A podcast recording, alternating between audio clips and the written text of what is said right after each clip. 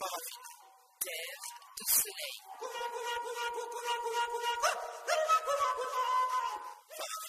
Varavina, magazine de fou.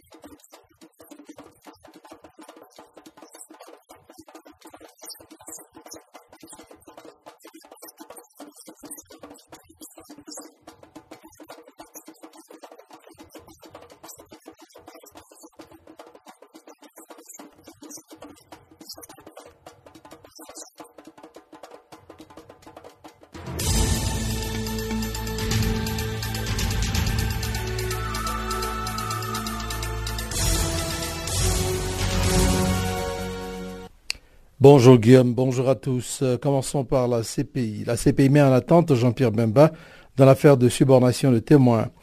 Jean-Pierre Bemba va devoir attendre pour être fixé sur sa peine. La Cour pénale internationale n'a pas fixé de date pour la décision dans cette affaire de subornation de témoins qui passé en audience mercredi 4 juillet.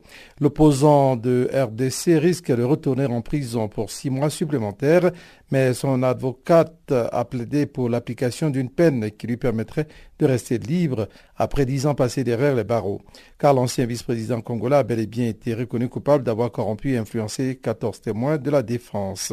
Pour l'accusation, aucun doute, c'est la raison pour laquelle Jean-Pierre Bemba a été acquitté des chefs de crimes de guerre et crimes contre l'humanité. Ce que le bureau du procureur a obtenu mercredi, c'est déjà de pouvoir faire entendre ses arguments. Quelques heures avant l'audience, il a introduit un mémo écrit au greffe aux grandes dames des avocats. Une notice d'une vingtaine de pages dont l'objectif est de prouver qu'en manipulant 14 témoins de la défense sur 34 et peut-être plus, l'ancien vice-président congolais et ses ex-conseils ont arraché l'acquittement. Pour la défense, la Cour n'aurait même pas dû entendre ces arguments car il s'agissait purement et simplement de revenir sur l'autorité de la chose jugée. RDC, toujours inquiétude du haut commissaire aux droits de l'homme de l'ONU. Le haut-commissaire aux droits de l'homme de l'ONU s'inquiète de la situation en RDC à l'approche des élections qui doivent se tenir à la fin de l'année.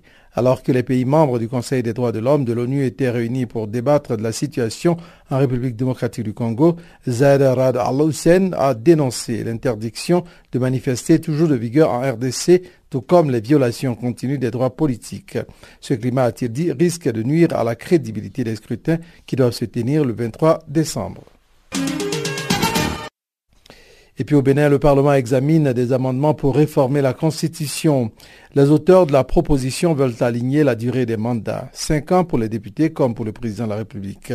Ensuite, ils suggèrent de regrouper toutes les élections pour arriver à l'organisation d'élections générales, faire du tout en un. Concrètement, il faudrait organiser deux élections groupées, les législatives et les communales en 2019, et pour les faire coïncider avec la présidentielle, le bon calendrier c'est 2026. Les opposants relèvent tout de suite qu'il n'est rappelé nulle part dans la proposition qu'en 2021, Patrice Talon arrive au terme de son premier mandat et qu'il faudra organiser une nouvelle élection présidentielle. Les initiateurs de la réforme proposée ont beau rappeler que de 2015 à 2016, le Bénin a dépensé 90 milliards de francs CFA pour les élections et souligner que le pays est tout le temps en campagne en face. On est persuadé qu'il y a un flou une arrière-pensée. La plénière de ce jeudi est celle de la prise en considération de la proposition, c'est le visa de la recevabilité ou non. Pour passer cette première étape, il faut réunir les, trois quarts des députés, soit 62 sur 82. Élection au Zimbabwe, l'armée promet de rester neutre. Les forces de défense du Zimbabwe ne jouent aucun rôle direct dans les élections, a assuré le porte-parole de l'état-major lors d'une conférence de presse. Le colonel Owerson Mugwesi a tenu à expliquer le rôle de l'armée et à réfuter les, des informations selon lesquelles celle-ci est utilisée par le parti au pouvoir pour truquer les élections. Depuis des mois, la presse proche de l'opposition accuse l'armée d'avoir déployé des centaines de soldats dans certaines régions rurales pour faire pression sur les électeurs.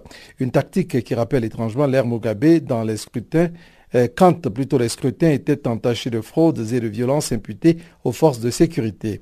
La semaine dernière, c'est le vice-président du pays, Constantino Chiwenga, ex-chef d'état-major, qui assurait déjà que la population n'a pas à s'inquiéter de l'armée. Preuve que les Zimbabwéens ne sont pas tout à fait rassurés. Il faut dire que ce sont les militaires eux-mêmes qui sont à l'origine du départ forcé de Robert Mugabe en novembre dernier. Et puis terminons par les États-Unis pour dire que Donald Trump aurait sérieusement envisagé d'attaquer le Venezuela. Lorsque Donald Trump avait publiquement déclaré qu'il n'excluait pas l'option militaire pour résoudre la crise au Venezuela en août dernier, personne ne l'avait réellement prise au sérieux. Petite phrase cette petite phrase avait suscité une sèche riposte du président Maduro et avait été vite oubliée. Mais selon l'agence Associated Press, le président américain a réellement envisagé une telle opération. AP rapporte que Donald Trump a évoqué cette option une première fois la veille de sa déclaration publique lors d'une réunion de son cabinet à la stupéfaction de son ministre des Affaires étrangères et de son conseiller à la sécurité nationale qui l'ont aussitôt vivement écarté. Mais Donald Trump a persisté. Il en aurait ensuite discuté avec le président colombien Juan Manuel Santos euh, qui lui aurait également fait part du danger de telles manœuvres. Enfin, le sujet aurait été une dernière fois abordé en septembre lors d'un repas pris en marge de l'Assemblée générale de l'ONU avec quatre dirigeants latino-américains. Mes conseillers m'ont demandé de ne pas vous poser la question, mais êtes-vous vraiment opposé à une opération militaire au Venezuela? aurait interrogé le président. Les quatre chefs d'État ont confirmé et Donald Trump y a finalement renoncé.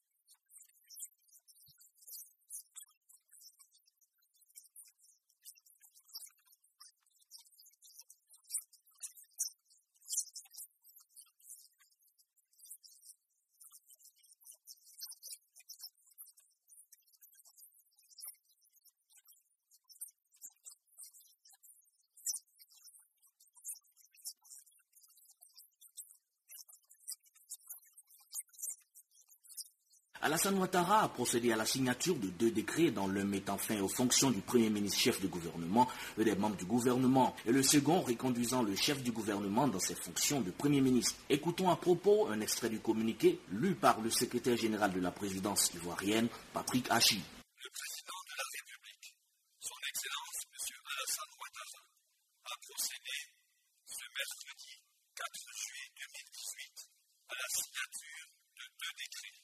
Le premier décret met fin aux fonctions de M. Amadou Gorkoulibaly, Premier ministre, chef du gouvernement, ainsi qu'à celle des membres du gouvernement. Le président de la République exprime toute sa satisfaction au Premier ministre, chef du gouvernement, et aux ministres sortants pour leur importante contribution à la mise en œuvre du programme de gouvernement, ainsi que pour leur engagement au service de la nation.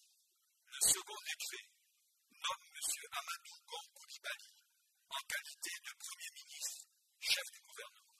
Le président de la République a instruit M. Amadou Gon Koulibaly, Premier ministre, chef du gouvernement, de lui proposer une équipe gouvernementale constituée de personnalités issues du Rassemblement des oufouettistes pour la démocratie et la paix, RHDP, et de la société civile. Selon plusieurs sources, cette dissolution du gouvernement était prévisible. Ce d'autant plus que l'Alliance pour le Rassemblement des oufouettistes pour la démocratie et la paix, le RHDP, l'Alliance politique au pouvoir, composée essentiellement par le RDR d'Alassane Ouattara et le PDCI d'Harry Conan vit une crise née de l'opposition entre d'une part les partisans de la mise en place du parti unifié en vue de la présidentielle de 2020 et d'autre part ceux qui sont plutôt en faveur de son report après la présidentielle de 2020. Alors qu'au cours de son congrès extraordinaire du 5 mai dernier, le Rassemblement des Républicains, le RDR, avec sa tête son président d'honneur, Alassane Ouattara, s'est prononcé en faveur du parti unifié sans délai, son allié du Parti démocratique de Côte d'Ivoire, le PDCI, dirigé par Henri Conan Bédier, au cours de son bureau politique du 17 juin dernier, s'est dit favorable au parti unifié RHDP, à condition que cela se fasse après la présidentielle de 2020, présidentielle à laquelle il entend présenter un candidat PDCI pour le compte de l'alliance RHDP. Les irréductibles du PDCI estiment que la présidentielle de 2020 devait consacrer le retour d'ascenseur de leur allié du RDR qu'ils ont soutenu lors de la présidentielle de 2015. Pour le parti septuagénaire, au nom de l'alternance, c'est donc au PDCI qu'il revient de proposer un candidat pour le compte du RHDP pour la présidentielle de 2020. La fusion des partis de la coalition au pouvoir en un seul et même parti en vue de la présidentielle de 2020 est un projet ardemment défendu par le président Alassane Ouattara. Le nouveau gouvernement devra donc voir arriver en son sein des personnalités issues de petits partis de la coalition au pouvoir et qui ont ces derniers mois adopté des tests en faveur du parti unifié. Par exemple, le Parti ivoirien des travailleurs, mais aussi le MFA ou l'UDPCI de l'ancien ministre Mabri Albert Toakeus. Le futur gouvernement se passera-t-il totalement de personnalités issues du PDCI La question est sur toutes les lèvres, mais rien n'est moins sûr. Jusque-là, 13 cadres issus du Parti démocratique de Côte d'Ivoire, le parti d'Henri Bédier, occupaient les postes de ministre dans le gouvernement. Le mardi 3 juillet, soit un jour avant la dissolution du gouvernement, ces ministres issus du PDCI ont donc pris leur distance avec la direction de leur parti et ont fondé un mouvement dénommé Sur les traces du président Oufeu Boigny. Un mouvement qualifié de dissident, un mouvement créé pour promouvoir une création plus rapide du parti unifié. Ce mouvement a d'ailleurs été fermement condamné par la direction du PDCI au lendemain de sa création dans un communiqué. Peut-être ces ministres se verront-ils donc récompensés pour leur engagement vis-à-vis de la politique du parti unifié tel que prôné par Alassane Ouattara, et peut-être conserveront-ils leur poste de ministre au sein du gouvernement. Là aussi, rien n'est moins sûr. À ce niveau, plusieurs analystes politiques pensent que Alassane Ouattara pourrait être tenté de forcer la main à Henri Conan en siphonnant certains de ses cadres pro-RHDP. Depuis Abidjan, c'est les Marus pour Canal Afrique.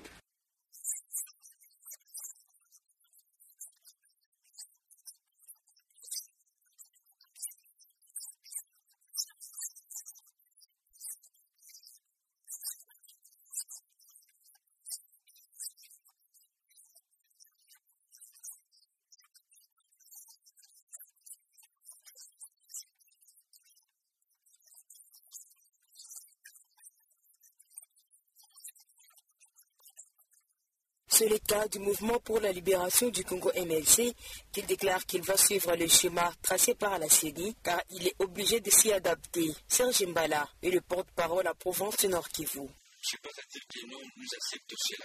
Elle a vu comme à voter, mais nous sommes contraints d'autant plus que M. Nanga a décidé ici. Et nous, en tant que parti politique, si nous sommes dit, nous sommes engagés dans le processus électoral, parce que nous sommes dit, si nous laissons la majorité faire euh, ce processus à celle, sinon nous procédons à ce côté. Pour simples raisons, nous nous allons postuler, on a déjà retiré même le circulaire et nous allons postuler à tous les niveaux. Mais peut-être euh, on va jouer les jeux de kung fu.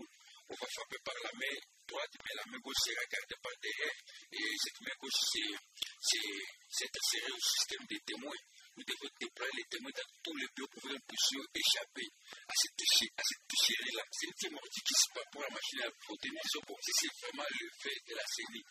C'est l'organe technique de ce processus. Et nous aussi, nous devons nous adapter par rapport à ça. La situation n'est pas la même du côté de la dynamique de l'opposition en Provence. Son président pense que la CENI doit répondre à certains préalables avant le scrutin. Jean-Baptiste Kassekwa. La dynamique de l'opposition participe aux élections. Nous n'allons pas boycotter. Nous ne pouvons pas donner à Kabila l'occasion de marquer dans un poteau vide. Nous, nous avons dit pas question de.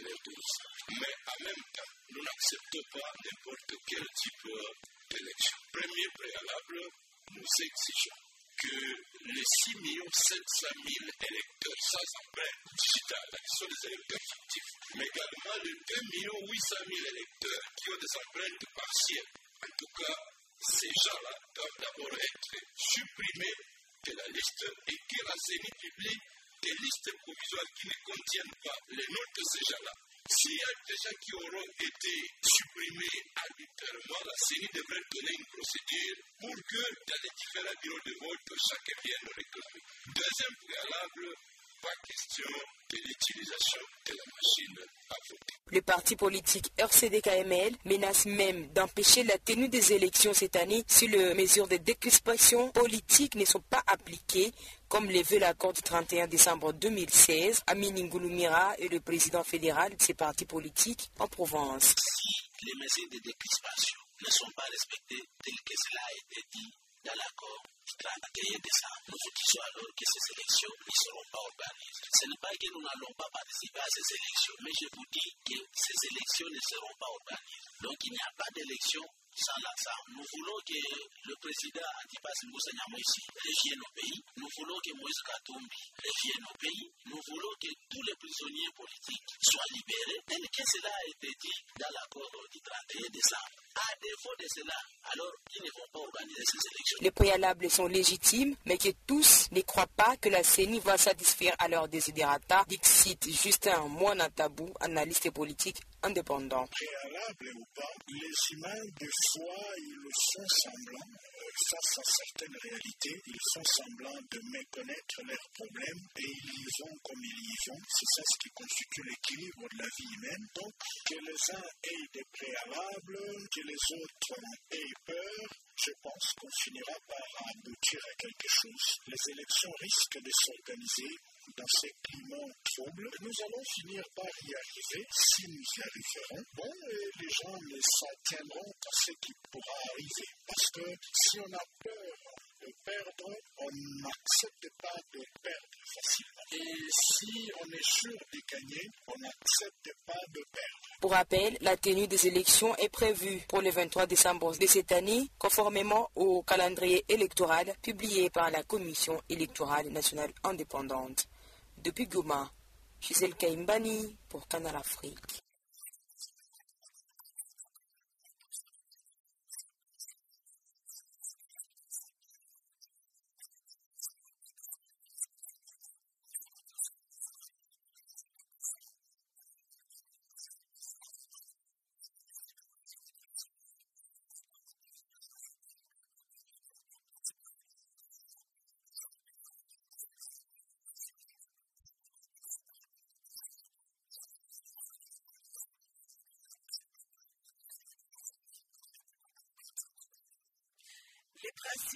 De l'homme sont universels. Il n'y a donc pas de bons et de mauvais crimes. Tous les crimes sont condamnables et doivent être condamnés. En tout cas, pour le gouvernement de la République démocratique du Congo, les trois quarts des policiers et militaires qui se sont rendus coupables des crimes sont déjà mis au sacré. D'autres sont encore recherchés. Pour certains, les procès avaient déjà commencé. D'autres, la justice militaire attend les conclusions des enquêtes pour poursuivre les procès. Mais une chose est sûre et certaine, c'est que chaque élément des forces de l'ordre de sécurité qui s'est rendu coupable des crimes répondra de ses actes et sera sévèrement puni. Je tiens également à souligner que lors de mon séjour, euh, à Canaan, j'ai rencontré les veuves et orphelins des policiers tués, puis décapités par le groupe terroriste de Kamwina Ils attendent également que justice leur soit rendue. N'oublions pas qu'en plus d'être policiers, ils étaient maris et pères et qu'ils ont été sauvagement décapités simplement parce qu'ils portaient l'uniforme de la police nationale congolaise. Je pense également à toutes ces jeunes filles violées par les terroristes de Kamina Sapou, simplement parce qu'elles étaient vierges ou supposées l'être. Je pense à Zaïda Catalan et à Michael Sharp, ainsi que leurs accompagnateurs. Les enquêtes se poursuivent vous savez que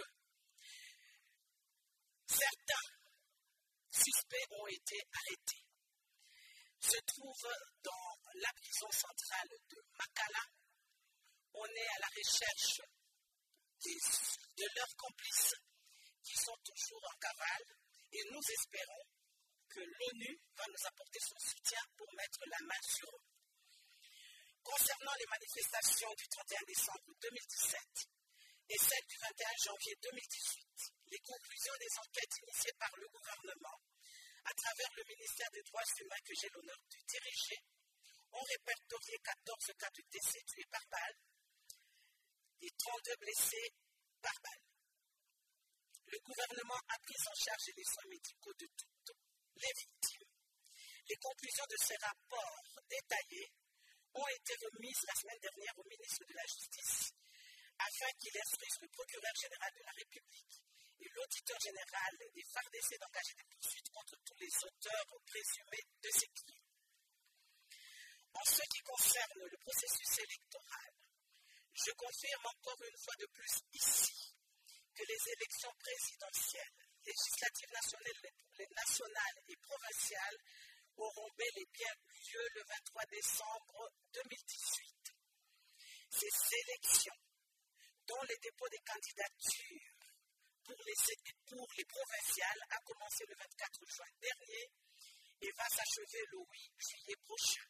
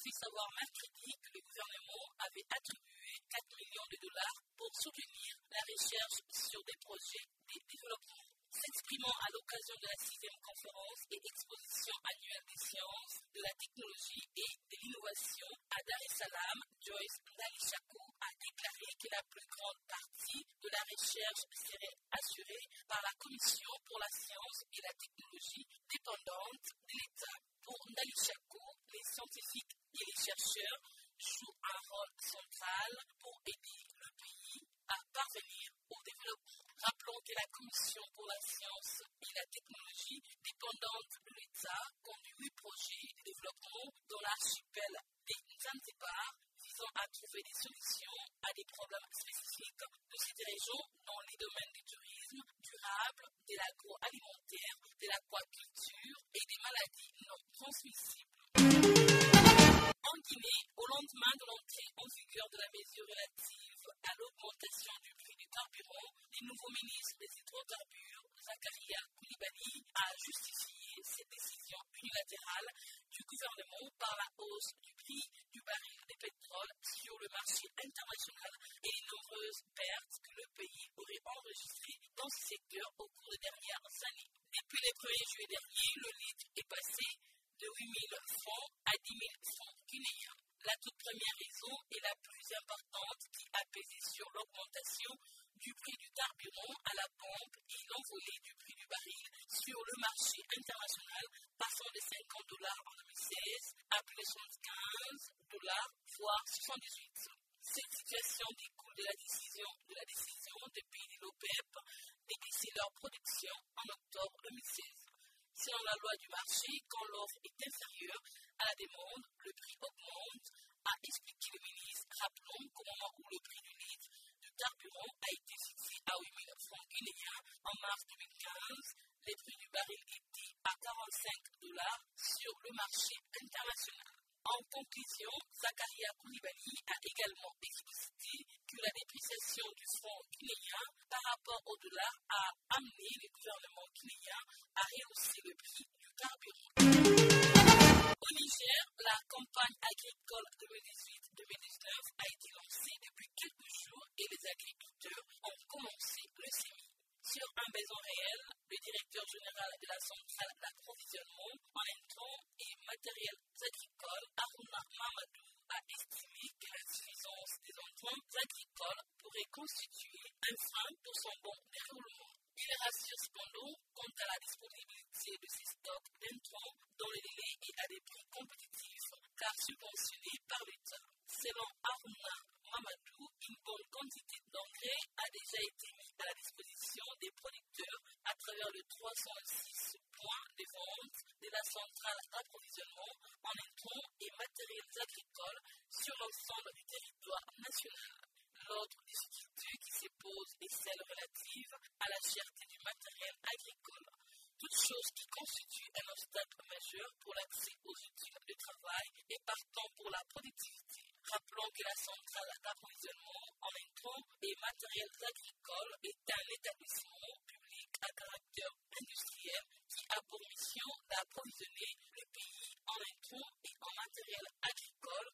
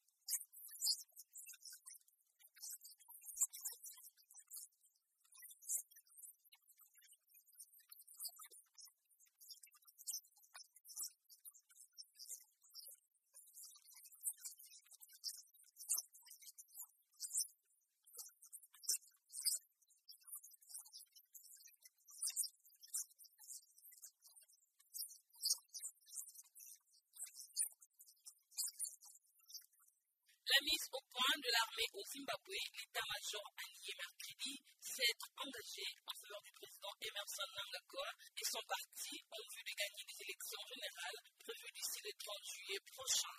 Le colonel Overson Mukisi, porte-parole de l'état-major, a déclaré lors d'une conférence de presse tenue à Harare que les fausses informations ont été rapportées selon lesquelles les forces de défense doivent être utilisées dans certains milieux ruraux afin de faire pression sur les villageois pour qu'ils soutiennent un parti dans l'objectif de lui faire gagner les élections. Nous sommes surpris par de fausses informations qui affirment que les forces de défense du Zimbabwe vont être utilisées par la ZANU-PF pour truquer les élections, a-t-il dit. Notre rôle pour les élections est essentiellement d'aider la police à maintenir la loi et l'ordre avant, pendant et après les élections paisibles, a insisté mercredi le colonel Mugisi. La conduite des forces de défense du Zimbabwe après les élections sera guidée par la seule constitution, a-t-il ajouté. Le scrutin du 30 juillet prochain est le premier organisé au Zimbabwe depuis la démission forcée en novembre dernier de Robert Mugabe qui a régné pendant 37 ans sur le pays. Depuis des mois, la presse proche de l'opposition accuse l'armée d'avoir déployé des centaines de soldats dans certaines régions rurales pour faire pression sur les électeurs. Une tactique qui rappelle étrangement l'ère Mugabe quand les scrutins étaient entachés de fraude et de violences imputées aux forces de sécurité. Juste après la sortie publique des militaires, le principal rival Nelson Chamisa, aussi dans la course à la présidentielle, a répété ses menaces de boycott du scrutin. Nous ne participerons pas à une élection truquée, a déclaré le chef du mouvement pour un changement démocratique. Nous observons un régime qui parle d'élections crédibles, mais n'entend pas les organiser, a-t-il déploré devant la presse. Nous allons vers des élections calmes mais illégitimes. La semaine dernière, c'est le vice-président du pays, Constantino Chuenga, ex-chef d'état-major, qui assurerait déjà que la population n'a pas à s'inquiéter de l'armée. Bref, que les Zimbabwéens ne sont pas tout à fait rassurés. Il faut dire que ce sont les militaires eux-mêmes qui sont à l'origine du départ forcé de l'ancien président Robert Mugabe en novembre de l'année dernière. Pour rappel, Emerson Mnangagwa, un fidèle allié de l'ancien président Robert Mugabe, a pris le pouvoir après sa déchéance.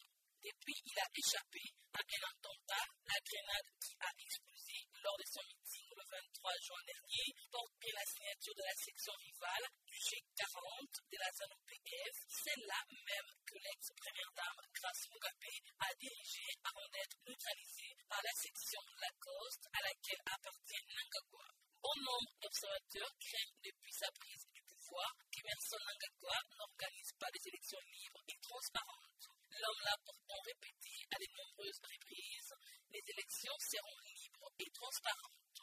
Mais dans les contextes zimbabwéens,